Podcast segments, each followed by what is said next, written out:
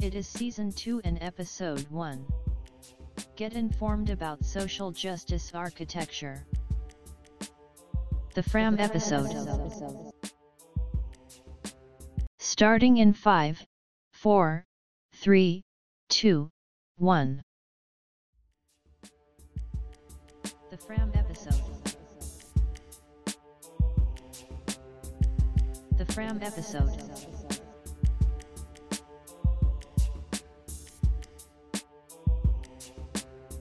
The Fram episode. Well, hello, and I want to welcome you back. It's the August 2023 month, and this is also the start of season two of that Fram episode.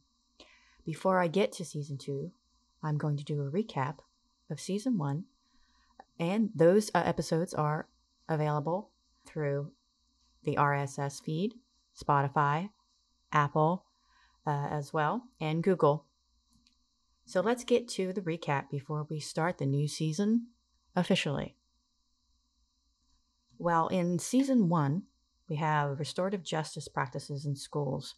This episode uh, one covers what is currently going on, what's the state, and what needs to be done. And the point of the episode was to come across with ideas about what else can be used in school districts across the US, and particularly the West Coast. From what I had researched, there's not enough being done. There's piecemeal efforts being done, piecemeal approaches, and there are not enough school districts using a full restorative justice program of changing and revitalizing or uh, improving a community. In episode two, we have civil harassment campaigns to how to identify them, the elements involved in a civil harassment campaign, and the current rise of hate incidences and hate crimes across the U.S. Uh, besides the West Coast. In episode three, the West Coast wines and social justice efforts focused on the current state of the wine industry. What are their efforts uh, to uh, focus on social justice in communities and neighborhoods in their state, and particularly focusing on the West Coast, Oregon, Washington, and California. Uh, the state, from what I had researched, uh, there are still growing number of wineries and vineyards getting involved and doing uh, what they can, but it's not enough. There needs to be more done, and it needs to be in a more coordinated fashion. In episode four, uh, of season one gender equality interventions and social justice. Basically, it's enough about complaining about the workplace. Uh, it is terrible that we lost and we're not able to ratify the Equal Rights Amendment, uh, due in part because of the governor of Virginia. And it is unacceptable that to this day we still have not gotten this amendment uh, and officialized, that made it official uh, and moved on. But the point of the episode was to stop complaining. Now offer su- suggestions, uh, examples that what can be done in the workplace, interventions already, and looking at starting at the institutional level in regards to pushing for equal rights uh, in the workplace and see how that influences uh, across the board socially. Episode five of season one Destroying Disinformation Campaigns as a Part of Social Justice. Why is it social justice? Because disinformation campaigns can be very dangerous. They can harm individuals, they can harm groups of people in a society. They can do tons of damage to economies. So, this is a situation where, yes, uh, it's a piecemeal situation going on in certain areas. We are gradually picking up the speed, but it's not fast enough in the US in regards to tackling and managing information ecosystems that are damaged uh, by disinformation campaigns. This episode offers a pathway to uh, hopefully, at the very least, manage, if not destroy all uh, disinformation campaigns, especially since next year we're coming around um, election season again. So that's the wrap recap. That's a recap on season uh, one and now we're going to get into season two. And I look forward to your continued uh, support and listening. Uh, and uh, let me start season two, episode one Social Justice and Architecture. In episode one of season two, I intend to inform listeners on this subject of social justice architecture, not necessarily an update, but to offer examples of the efforts currently going on on the West Coast, not every effort, but to highlight uh, what seems to be most visible in the news and what is being reported. Now, I have to get to the history. You know, uh, from past episodes, I have to present some information, historical information, a context. And we talk about architecture in general. A lot of US architecture has been grounded in a European worldview. In a sense, building whiteness into buildings, building whiteness into structures. In my 2011 article with Dr. Eric Margolis, uh, we we comment on the archival process of documenting school design in the 1950s and the 1960s. So I talk about the archival process. I'm talking about archives that show images or videos or text uh, from earlier years to document or to show proof and evidence. And in this 2011 article, uh, called Architectural and Built Environment Discourses in an Educational Context, the Gottscho and Schleisner collection. Myself and Dr. Margolis, we identify how archives perpetuate and show middle class, whiteness as power ideologies through the constructing of schools, built environments in the 1950s and 60s in the US. School structures became visual displays of class and social status hence conspicuous consumption. Schools became symbols of white power. Modern interior designs uh, incorporated furniture, showcase areas, large grassy and tree filled grounds, large library spaces with seating, large classroom windows to let in sunlight, and more. Drawing on many obvious similarities to largely white suburban middle class houses. The cross cultural references to Across the Tracks or The Other Side of Town where minorities were already located. Towns and cities still today segregate through architecture. And segregation still occurs with consumers orientated towards needing to live near a well funded or better school in a suburban area. Uh, whereas, in contrast, other consumers unable to afford to buy a house and to live in that area and have their kids go to that school. So, we still are dealing with segregation problems. And a lot of the research I have done in this area for this episode, there are a lot of articles published in the last five years that toss out solutions. But many solutions seem unreachable because they are out of context and don't offer clear practical paths uh, to improve city and state policies, uh, unequal zoning laws, unequal planning processes, discriminatory financing processes. And so let me give you an idea of just some of the articles that I was reading for research before I get to listing some solutions. So we have William Bates, a 2019 article, Social Justice by Design. We also have a California College of, of the Arts in San Francisco. They have on their website access to an article called How Architectural Design Can Improve Social Equity.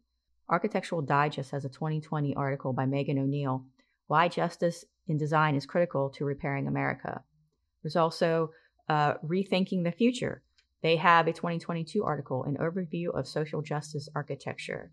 When we talk about social justice architecture, we define it as putting the user at the center of the design process, designing without bias for people uh, and the marginalized, looking at how bias plays into the production of architecture in the US and removing obstacles for those who are marginalized. We also look at several articles if you're interested in more. I also read a few more um, from terrain.org. There's an article from 2023 Architecture is a Social Justice Issue. It's by William Letty. There's also another article called Unsprawl, a Sweetwater Spectrum Community in Sonoma, California by Marcia Madam. And so there are numerous articles out there that offer solutions, but it seems like a lot of the solutions are they doable? And so I'm going to give you a list of the solutions uh, that I grabbed from these articles, and I ask you, the listener, what is doable now?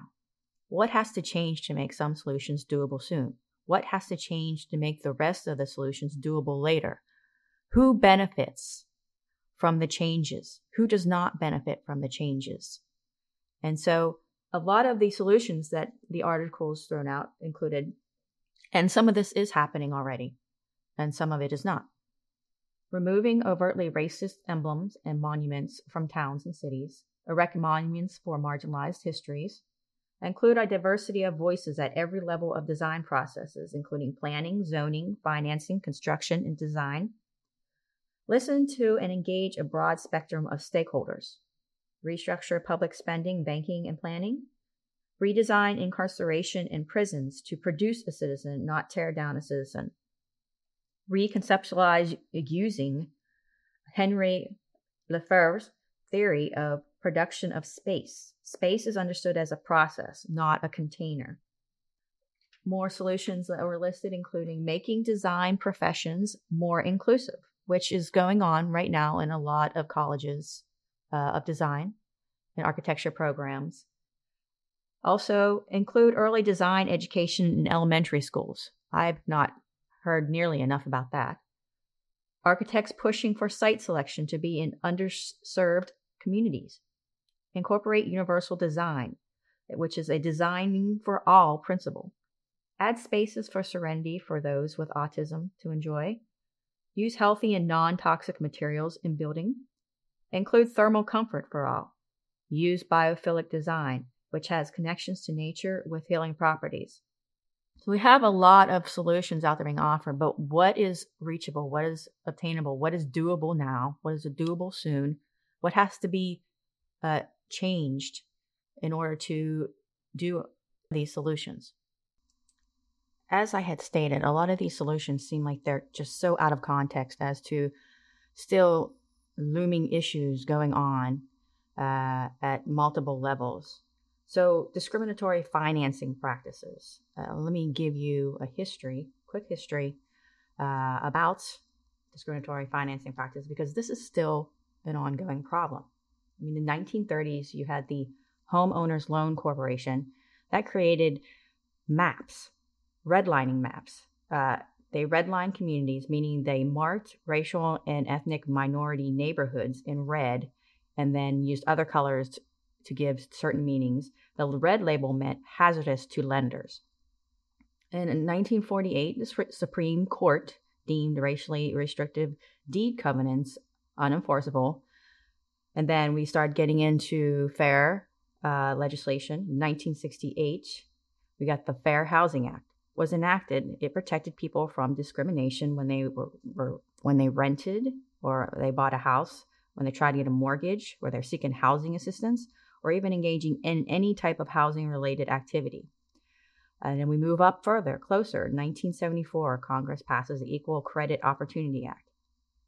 And then 1977, Community Reinvestment Act, it's enacted to prevent redlining and to encourage banks and savings associations to help meet credit needs of all communities.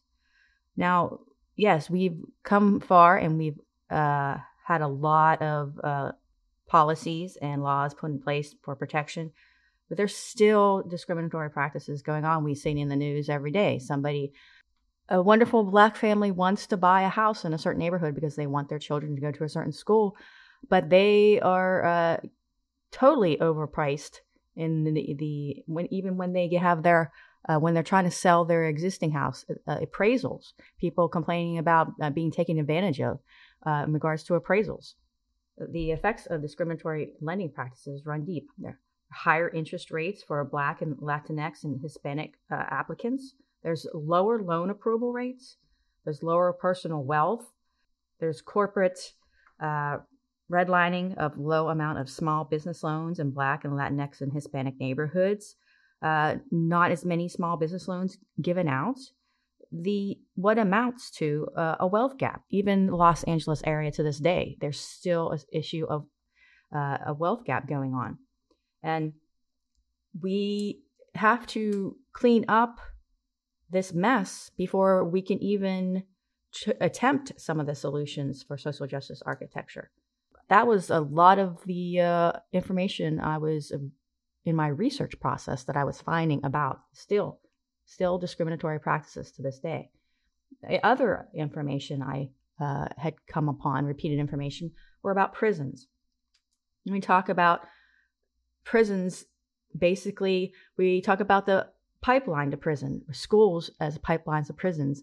Uh, we still have communities that are still experiencing that uh, unequal um, situation. And the Marshall Project, which is a nonprofit journalism organization, they post a lot of information about updates on uh, social architecture and changing prisons, trying to produce uh, a involved and informed citizen uh, after their uh, offenses, after they have committed offenses. And for example, the Marsh Project has an article from 2017, Reimagining Prison with Frank Gehry. Prisons as a college campus, eh, prisons as a monastery, the concept of designing and building these structures to produce a better citizen, not tear down a citizen. And 2019 article, Architecture and Prison Reform, uh, making uh, having smaller prisons as civic and community assets and integrated into the surrounding neighborhood with programs in place to help reentry. Uh, those these programs can include mental health and social service programs. These smaller types of prisons, maybe campus-like cluster of low-rise dorms with communal kitchens and grassy and tree areas, and even spaces for inmates to experience assimilation of life outside of prison. 2023 article they have new jail projects create more humane spaces, projects that focus on restoration instead of punishment. So the issues are still out there that we have to grapple with that I think are predominant uh, right now. And in order to implement some of the solutions that I had listed from articles that had stated them, we have to ta- still tackle these situations. I'm going to play some video from Deanna Van Buren. And she is an architect. She is an owner of an organization called Designing Justice and Designing Spaces in San Francisco. She uh, was invited to do a lecture, a bomber lecture series, early early this year in 2023, to talk about social justice and architecture and redesigning uh, spaces, prisons, to make them restorative uh, and uh, to uh, give it a sense where inmates can experience a, assimilation of life outside of prison to give them hope and, and a goal to achieve uh, to um, better themselves and improve themselves or heal themselves as well. And so I'm going to play uh, some audio on her comments on what her organization and what she's been doing. Uh, what she, some of what she has to say, I think, can be applied in general terms, not just uh, exclusive to redesigning prisons. Uh, you can look at communities that are dealing with wealth gaps, and you're looking at communities that are dealing with inequalities, and you can redesign and replan those spaces. And I think uh, some of what she has to say can be uh, used uh, in different situations and different types of neighborhoods and what different types of issues these neighborhoods are dealing with. So, listening to uh, Deanna Van Buren. As I said, she's owner of the Designing Justice and Designing Spaces organization in San Francisco. What do we do? What do we build instead? And then how do we do it, right? That it's not just enough to come up with a thing, the how to get there, the process by which we do that is really critical. And so, one thing, this is 12 step, step number one, right? Let's design for regenerative systems, right? Systems that actually work, that are actually uh, supporting our, our ways of being as people. And restorative justice was a huge inspiration for me. When I heard about restorative justice, I was like, oh, yeah, I want to design for that system. This is an old system. This is what we had before we had the European model that was exported here. What it said is that when a harm has been, crime has been committed or harm that's been done, it is a breach of relationship. and that the person who has been harmed, their needs have to be addressed. And the person who's committed the offense is obligated to make amends. And it brings people together, right, to create a plan to address the offender's conduct so they can repair the breach, repair the relationship, come back to the community unstigmatized, coming from a time we could not afford to throw away our people. We still can't, right? We just do it. And so these are truth and reconciliation courts of South Africa, Gacaca courts of Rwanda, family group conferencing. It can be used in every kind of harm you can imagine and is. It's growing and it works and it costs about an eighth of the cost, right? No question. And we've been doing these spaces and I'll show you some. But I, we also kind of like, I also kind of didn't really know what I was doing. So I started to work with a restorative justice practitioner. Thank God I found her early on and social worker who invited me like, hey, you want to address this system? Why don't you come into a prison and a jail? I had never been in one. And it changed my life. You know, I started, we created a toolkit to work in high security settings, settings with incarcerated men and women all over the country, with hundreds of men and women, where we came in with all the tools that we use every day, translated into a correctional safe environment, and asked them, what kind of environment do you need to repair the worst thing you've ever done, your life crime? What do you need to heal yourself? Right? They were beginning to process feelings. Their ideas were tremendous. I learned so much from them, and I could really see the humanity and the human capital that was being caged in these places and the ideas. And I learned from that, and we're able to move forward, right, and start real world projects. So one of the first projects that we did, this is the Near West Side Peacemaking Project. It's in Syracuse, New York. It was with the Center for Court Innovation out of New York, the Navajo Nation, the, the local prosecutors and DA's office was part of this, uh, local community members. And what happened is local community members would get trained in peacemaking and they would moderate quality of life crimes. So you stole my purse, you stole my car. Rather than go to court, this is a diversion program, you would go into a restorative process in the community. And the reason I say this is a lesson in a way is because what happens, place comes later, right? We make a policy, we make a play, you know, we make a program. People are designing programs, not architectural programs, right? But this is a program that was created and they make them and they never consider place, almost never. And so I think as we look at whole systems change and where I want to be architecturally and spatially is at the beginning. You're designing the program, you're implementing the program, and we're working on the space at the same time. And so what I did is I got trained as a circle keeper. So I learned to run circles. What I created was a process called the peacemaking palette where I would go into the mm. community because people had never done peacemaking before. Has anyone here ever done some peacemaking, a peacemaking process? There's always one. There's always one. Two, you know, it's new for most of us.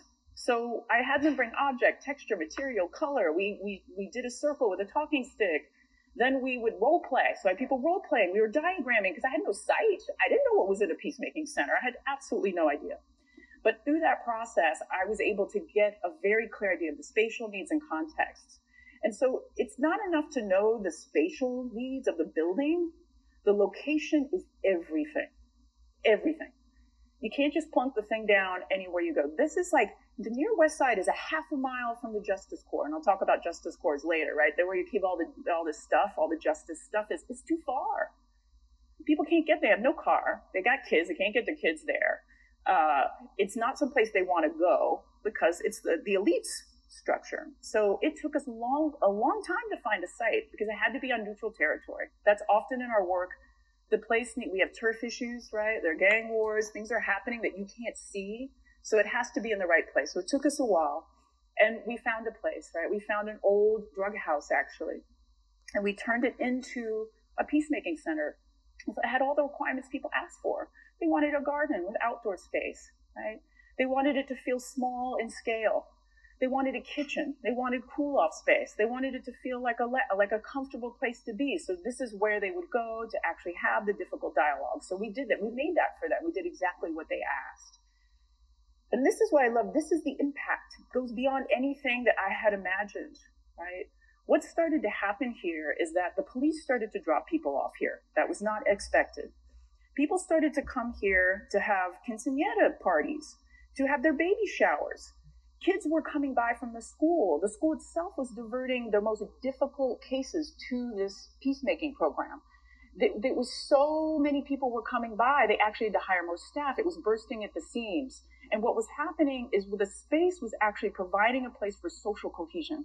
And social cohesion, right, relationships, that's what keeps us safe. And the only pain point in this project is just not enough, right? They need more of them. They actually are trying to get one now in every neighborhood. But a small project like this can be so impactful and so mighty. So that kind of leads me to another point. We've got to lead the conversation. Like we can't sit back and wait for the RFP and wait for the competition to come to us. We have ideas we can lead. So I partnered with the Institute for the Future. They're futurists. I didn't even know what futurist was till I met them, but they think about the future. And so we were able to do a convening. We led the dialogue. We invited the police. Uh, we invited restorative justice practitioners into the room. We invited city government officials. And we spent a whole day thinking about what if Oakland be the country's first restorative justice city, right? Primary way of addressing harm in our community would we do restorative justice first? What would be the infrastructure we would need to do that? And, you know, beautiful ideas came out of it. We were able to map that data. The ideas that came out was like a whole constellation of restorative justice hubs tied to existing schools uh, and community centers, connections up to the green uh, wilderness of Oakland, which is actually immense that most people don't get access to. We have a 15 year life expectancy for people from people living in the hills to the flatlands, right? They just they live longer. And just an idea of what that center could be like. But what was wild is that white circle you see in that very spot. We were able to actually get start to build that infrastructure. So out of that dialogue, we were able to work with two nonprofits, the Ella Baker Center for Human Rights and Causa Justa, Just Cause, it does immigrant rights and tenant rights to create the country's first center for restorative justice and restorative economics. So you can see how driving the dialogue actually leads to new prototypes that have never existed before. And it was also a model we were trying to do where we not only were doing the architecture, but we also helped them find the building and we negotiated the purchase and sale agreement on the project and helped with financing. So it was the beginning of my attempt to bring design and real estate into in-house with one project. It's about a hundred year old building we gutted it, right? We selected it for restorative justice because we knew it was going to have to happen here. So we knew the criteria from doing the Syracuse piece on what was needed, but the restorative economics piece was new to us, right? So what happens here is that low wage restaurant workers get living wage jobs in fine dining, has the country's largest fine dining training kitchen. This includes formerly incarcerated people, folks who might be undocumented, right? So a lot of folks are coming here to train and learn. It's also the headquarters for the community organizers. I'll talk a lot about them because we do whatever they say. We just follow them around. But they need space to organize and to move. But it also has the county's first dedicated space for restorative justice. So we gutted the building and put this co-located. You can see the systems, right, starting to intersect with each other in the same place. And that's what matters, right? This location is neutral territory. It's near public transport. It has two entrances like we needed to. And it's serving all the population in the region and doing all of these things at once. And this is the impact, right? They're able to serve food to people in the community out of the kitchen. They're incubating small food businesses here, right? That's all about the restorative economics piece. Uh, the whole building, which is part of our ethos, has become like a gallery, right? The outside of the building, the inside, social justice, arts and culture is a critical force in whole systems change. We need to be part of that. And this is one way that they were starting to do it. The restorative justice space is used all the time, all the time. They're doing trainings in there. They have formerly incarcerated men and women's circles in there, community building circles. So what it's doing is the space is incubating a new way of practice and a new way of living. It's the power of place. And they even set up a fund that people can invest in the restaurant, right? So can you see the multiple stacking of functions, right? That begins to happen when you can step out and start to build these new models with community. And so part of the way we're doing it and part of the way we need to do is we have to work across discipline. When I teach, I only course I ever teach right now, I open it to the whole school. I have linguists in my class, all kinds of folks. That's an external, right? Externally working across discipline. Internally, we have real estate developers on my team, architects. We have a community engagement team, right? They're not architects, but boy, do they know how to engage community in thinking about this stuff. We have communicate and advocate right? We have got to get the information out because what we found is the community organizers were using our collateral, right? The imaging, the renderings to stop building prisons and jails. I had no idea, right? The images we create, they actually, you can be using those to create policy change and to shift things. And then we have to prove that it works, right? I know we care about design and architecture. We think it's awesome. But let me tell you guys, out in the world, people don't care that much they don't believe that it matters, but we know it does. So I got to prove it. Right? So the, the evaluation of the projects is critical for us being to elevate how important what we do is for whole system change. And then we have to build the models. We can't just building the same stuff. That requires our research and development time. You've got to give it the time to develop, right? Engage people, do the research, test the models, prototype, all of that. This is our theory of change, right? This is the way programs work. This is how they do, right? They, they create a model program, social service program, whatever. They evaluate and they replicate it. We need to do that. We can do that with buildings, right? And with architecture. And so that's how we've been operating. And this is the most important thing I think we can do, right? It sounds all fuzzy. Ooh, let's ignite radical imagination. But for real, you all, like, it's critical. Everyone's like, oh, what is your biggest challenge?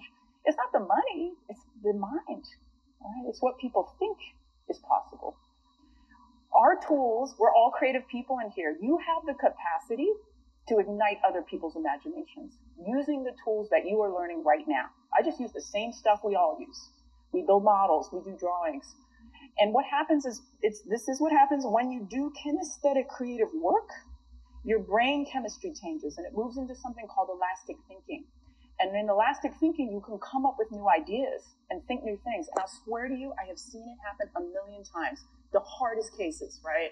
Bureaucrats inside of prisons and jails with people who were like, why are we even doing arts and crafts? That's what I've been accused of coming in with arts and crafts. And I tell you, in 30 minutes, y'all, sometimes less, they're losing their minds. It's like they're having the best day of their life. So it's powerful. I'm very serious. It's like, and it's essential. We will not move into this next world if we don't do this. And we have a responsibility to be doing this. All of this is part of our concept development process. This is both design, real estate, sometimes program development, sometimes policy change. We do it all together. And at the end, what we have is a feasibility study that allows people to go build a new prototype right? It Includes all the financing. Here's how we're going to pay for it. Here's it's all pretty, right? The pretty pictures are not enough. It has to go with the whole piece. And we've been very successful in doing this for. I've been doing this now for over 10 years, and I can tell you right now, this is the infrastructure we need to build to end mass incarceration. Now, one of the comments that Miss Van Buren makes in this lecture series, Bomber lecture series, is that uh, not many people are interested in architecture. She talks about when you go out there, She's talking to other students of architecture. You go out in the world, people are just not that interested. They don't they don't really care. I think some of that problem stems from the fact that design in general, and that includes architecture, is not promoted uh, as much as it should be at the younger ages.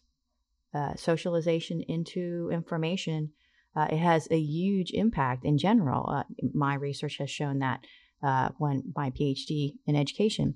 If you socialize kids to respect certain types of information and understand it, uh, a lot of them will find interest in it and will continue sharing that information. So, when I was doing the research on this topic, I did not find as much information as I wanted on architecture and design curriculum in schools. Yes, there's tons of it in college, but I'm talking about elementary school, middle school, high school. A lot of the information was on high school. I could not find anything in the United States on schools that actually have this type of curriculum in elementary schools. What I did find is that our wonderful Getty Museum education uh, web website has a link to architecture and design curricula for elementary school and high school levels. So they do have information that can be used by teachers in elementary schools. What I also found out that on the West Coast, luckily, there are a lot of high schools that do have architecture curriculum. Now they have it mixed and blended in with design or engineering. So, for example, the California Department of Education has a high school uh, level engineering and architecture standards uh, for a curriculum pathway, which is great. So it's already out there. Uh, they, I want to see what I am not finding is elementary level information, curriculum, and I'm not finding schools that are implementing this at the elementary level. I think one solution would be that there needs to be uh, there needs to be organizations like, say, Miss Van Buren's organization or the uh, AIA organization. I'm pointing my finger at you, AIA, and pushing for more architects to be guest speakers at elementary school level or visiting be guest speakers at high school at high schools as well but also introducing themselves at their at nearby elementary schools and giving information about design and architecture the aia pushing for the use of the curriculum in art classes at the elementary school level. Uh, there are organizations out there that have a sufficient amount of power to do some pushing the pushing is not happening. From what I see, for example, at the high school level, there's um, in California, there's the Long Beach Unified School District has a Sato Academy and CAMS. They both have uh, a design and engineering pathway. Uh, there's also um, Turlock, you know, uh, Turlock USD includes an architecture pathway. It's a career technical education pathway. San Mateo Union High School has an architectural design pathway. Culver City High School has the same thing, an architectural design pathway. Uh, there's also uh, Yuba City Unified School District has an engineering and architecture pathway. There is uh, a lot of push at the high school level, but there needs to also be a, a socializing and orientation process at the elementary school level to be kind of a foundation for kids once they get into high school. So that way they already have some information, some knowledge, basic knowledge of design, and some interest, uh, which would fuel uh, their efforts at the high school level. Even Fremont High School in Oakland has an architectural academy pathway. Uh, so we see that uh, there at the high school level, it, there are uh, opportunities, but you need to fuel uh, does an interest in design in the elementary school level. And that's my uh, concern in regards to how you can reinforce social justice architecture interests at different levels. I'm going to close this episode on social justice architecture with uh, advice from an architect, William Leddy, who is in San Francisco as well. An article, it's a 2023 article uh, titled Architecture is a social justice issue. Practice with purpose. And what is the first thing that is listed? Design culture, early design education. Young people need to be introduced to the relevance of architecture and design at an early age. Diverse perspectives, a broader spectrum of design talent should be nurtured in advance. Project selection. Whenever possible, select projects intentionally while civic buildings, community centers, and affordable housing developments are obvious candidates for directly engaging EDI. Design process, site selection.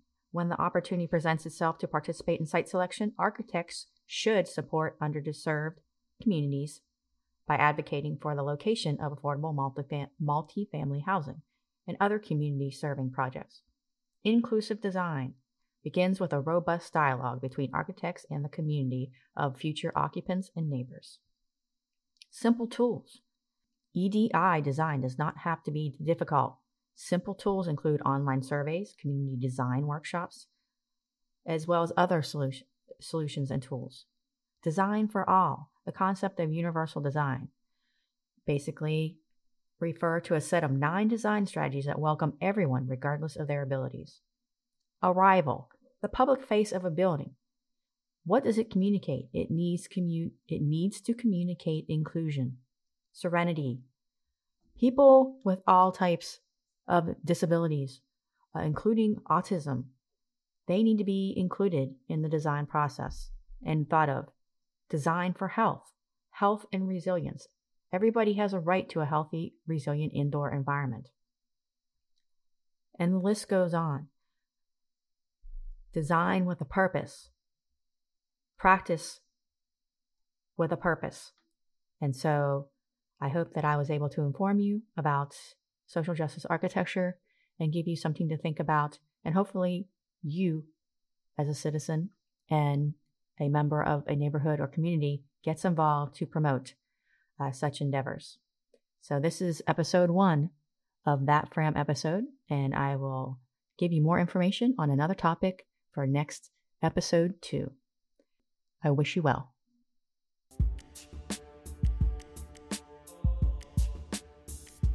The Fram episode.